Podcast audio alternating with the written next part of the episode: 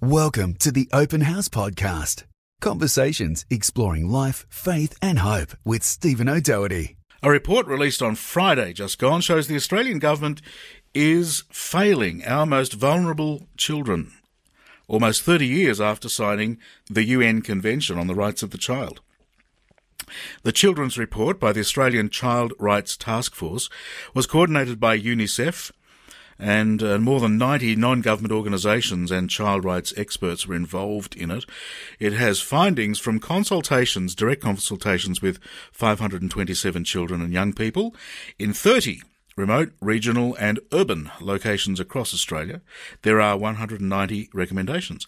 One of the members of the Australian Child Rights Task Force is the Senior Policy Advisor for Child Rights at World Vision Australia, and that's Mercy Jumo. Welcome to the program. Thank you, Stephen, for having me.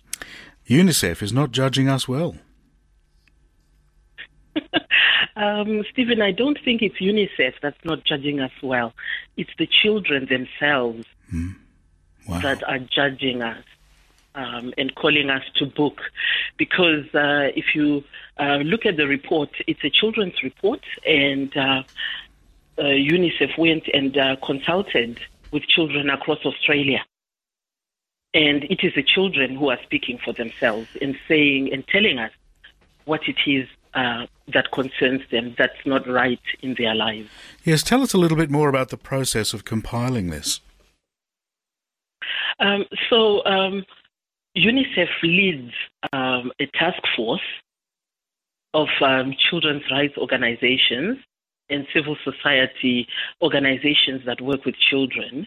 And so they um, went um, across the country, sent out questionnaires, did face to face interviews with organizations as well as children, and uh, compiled that report. So, they, I think the, the consultations included more than 500 children and young people across Australia.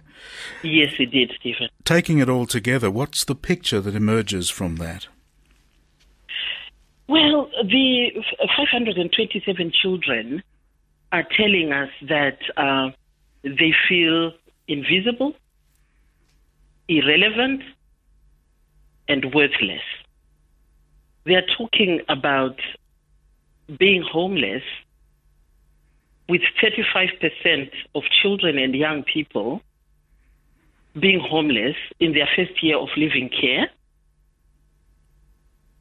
The children are also telling us that they are experiencing uh, discrimination. They are talking about mental illness with about 23% hmm.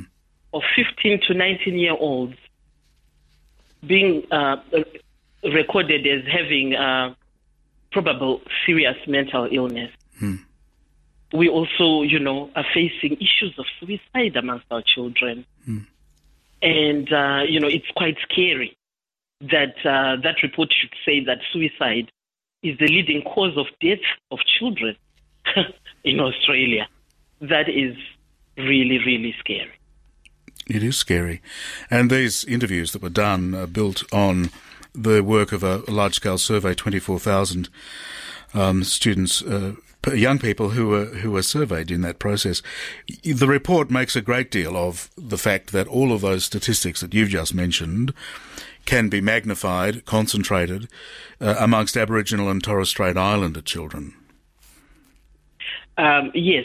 Um, so we know um, that um, our Indigenous children experience um, all these um, challenges in, in, a magnified w- way, almost five times more mm. than uh, their peers. Mm and then you know that that is surely something that uh, you know Australia needs um, to address. So basically, I just think that uh, we need uh, a coordinated approach. We need to change the way that we've been working to date. We've got a lot of reports. I mean, it's 30 years even since Australia signed the Convention on the Rights of the Child. 30 years, and 30 good years down the line, we have an opportunity every five years to present this report or to compile this report. Hmm. And every five years we go to the United Nations, with a similar story. The United Nations Committee on the Rights of the Child issues similar recommendations every five years. What is it that we are not doing right? so this is where World Vision is saying we need to work together. We need to come together as a community, as a nation, to have a coordinated approach, a national agenda for children in Australia. Our guest on Open House is from World Vision Australia, the Senior Policy Advisor for Child's Rights, Mercy Jumo. Yes, in welcoming this report, you've, as you say, you've uh, called for people to come together for an agenda. Now, I just want to explore that a little bit more because every five years, as you said, we go to the UN and say, well, we've got a program in place that'll do that, and there's a program over here that'll attack that, and the latest version of that, I suppose, is closing the gap.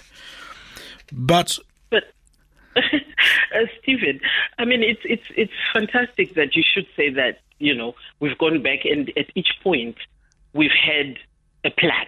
You know, uh, but the issue is those plans are fragmented. Yeah, I was going to say They're that. fractured. Yeah, I don't think We a plan is the problem. I, I think it's the fact that we don't even agree on a, on um, a way of working together. We don't actually even agree on a on a, a moral at a moral and spiritual level. I feel like I want to say um, we're so divided about policies like children in detention, um, or how best to reconcile with our Aboriginal people that any plan that can't be executed by people working together is going to fail, isn't it?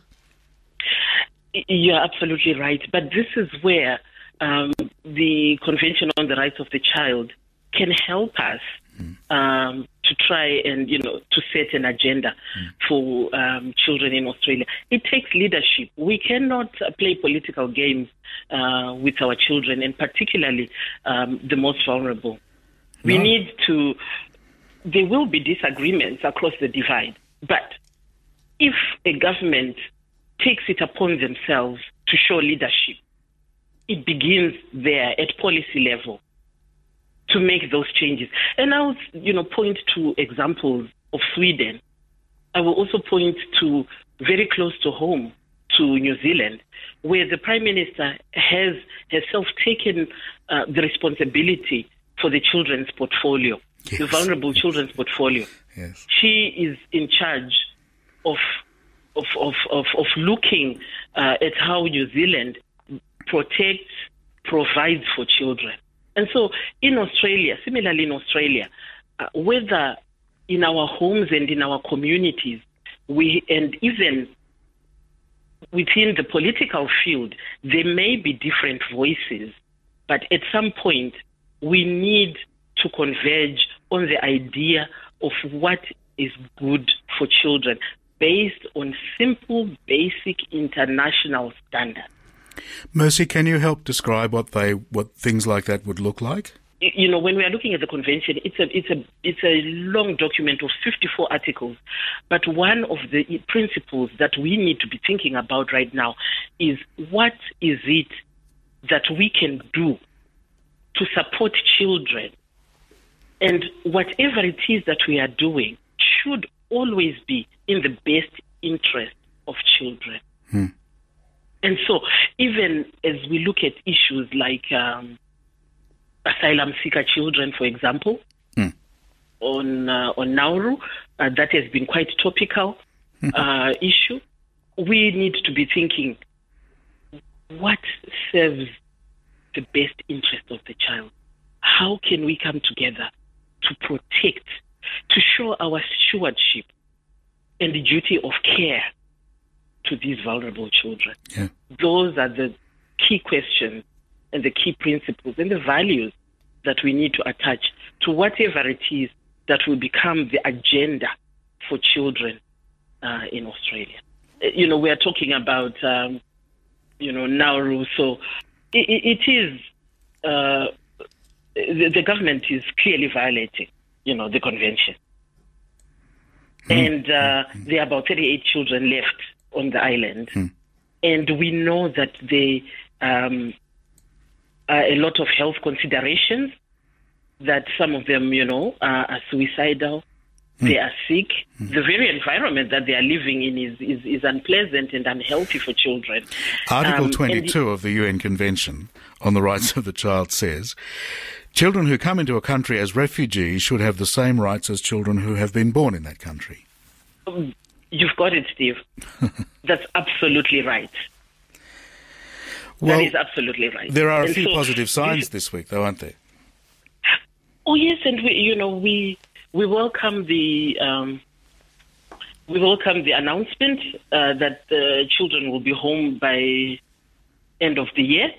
But again, when we are looking at it, you know, from the best interest of the child, World Vision, UNICEF, all these children's advocates are wondering, what are we waiting for? Why do we need to wait to the end of the year? Why can't these children come home to Australia today? Yeah. Yeah, yeah, yeah. You You know. do hope that it's not so that they can get maximum publicity for a political agenda, but anyway. That is the that is the saddest thing, uh, Stephen. Yes, we it is. cannot afford to play political games with our children. No, we are. You know, um, so these experiences that they have at this tender age, you know, can have very devastating effects in their adult life, and you know, it will be a cost to pay. Why can't we get it right now? You know, in the early years, let us, you know, let us do things right. Mercy, thank you so much for speaking with us. Thank you, Stephen. Thank you for the opportunity. Oh, not at all. Mercy Jumo from World Vision Australia. She's the uh, Senior Policy Advisor for Child Rights for World Vision, which is a Christian agency that works uh, as as Christians, works for the welfare of the world's children and the world's poor and the world's disadvantaged and those needing justice, um, and uh, brings uh, brings relief everywhere, including here in Australia. We sometimes think of World Vision as an international organisation.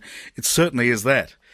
Um, but World Vision also has a right here, a role here in Australia, speaking about things such as child rights. And Mercy Jumo is a very capable advocate. Here's what um, one young Aboriginal and Torres Strait Islander interviewed by that panel that compiled the report for UNICEF. Here's what they said. When Australia was invaded, they cut off the land, which was food resources. Then they cut off family. Then they cut off culture, connection, and spirituality. And then what do you have left? Like you've got nothing. So how do you bring that back? You bring that back by listening to what we say. We know what works for us. Yes, there's a profound disconnect, isn't there? We're just, it's just not getting any better. And uh, listening is a great way to start rather than telling. Um, and I, I've been thinking a lot about Tony Abbott being the Aboriginal envoy. Uh, this this thing of giving ex prime ministers jobs to keep them out of the way is not really working, I think. And a lot of Aboriginal people um, seem to be quite upset that Tony Abbott has returned to that role. And they do say, amongst other things, that his his views on uh, what Aboriginal people need are outdated um, and come from a different place from there. Discover more Open House podcasts at openhousecommunity.com.au.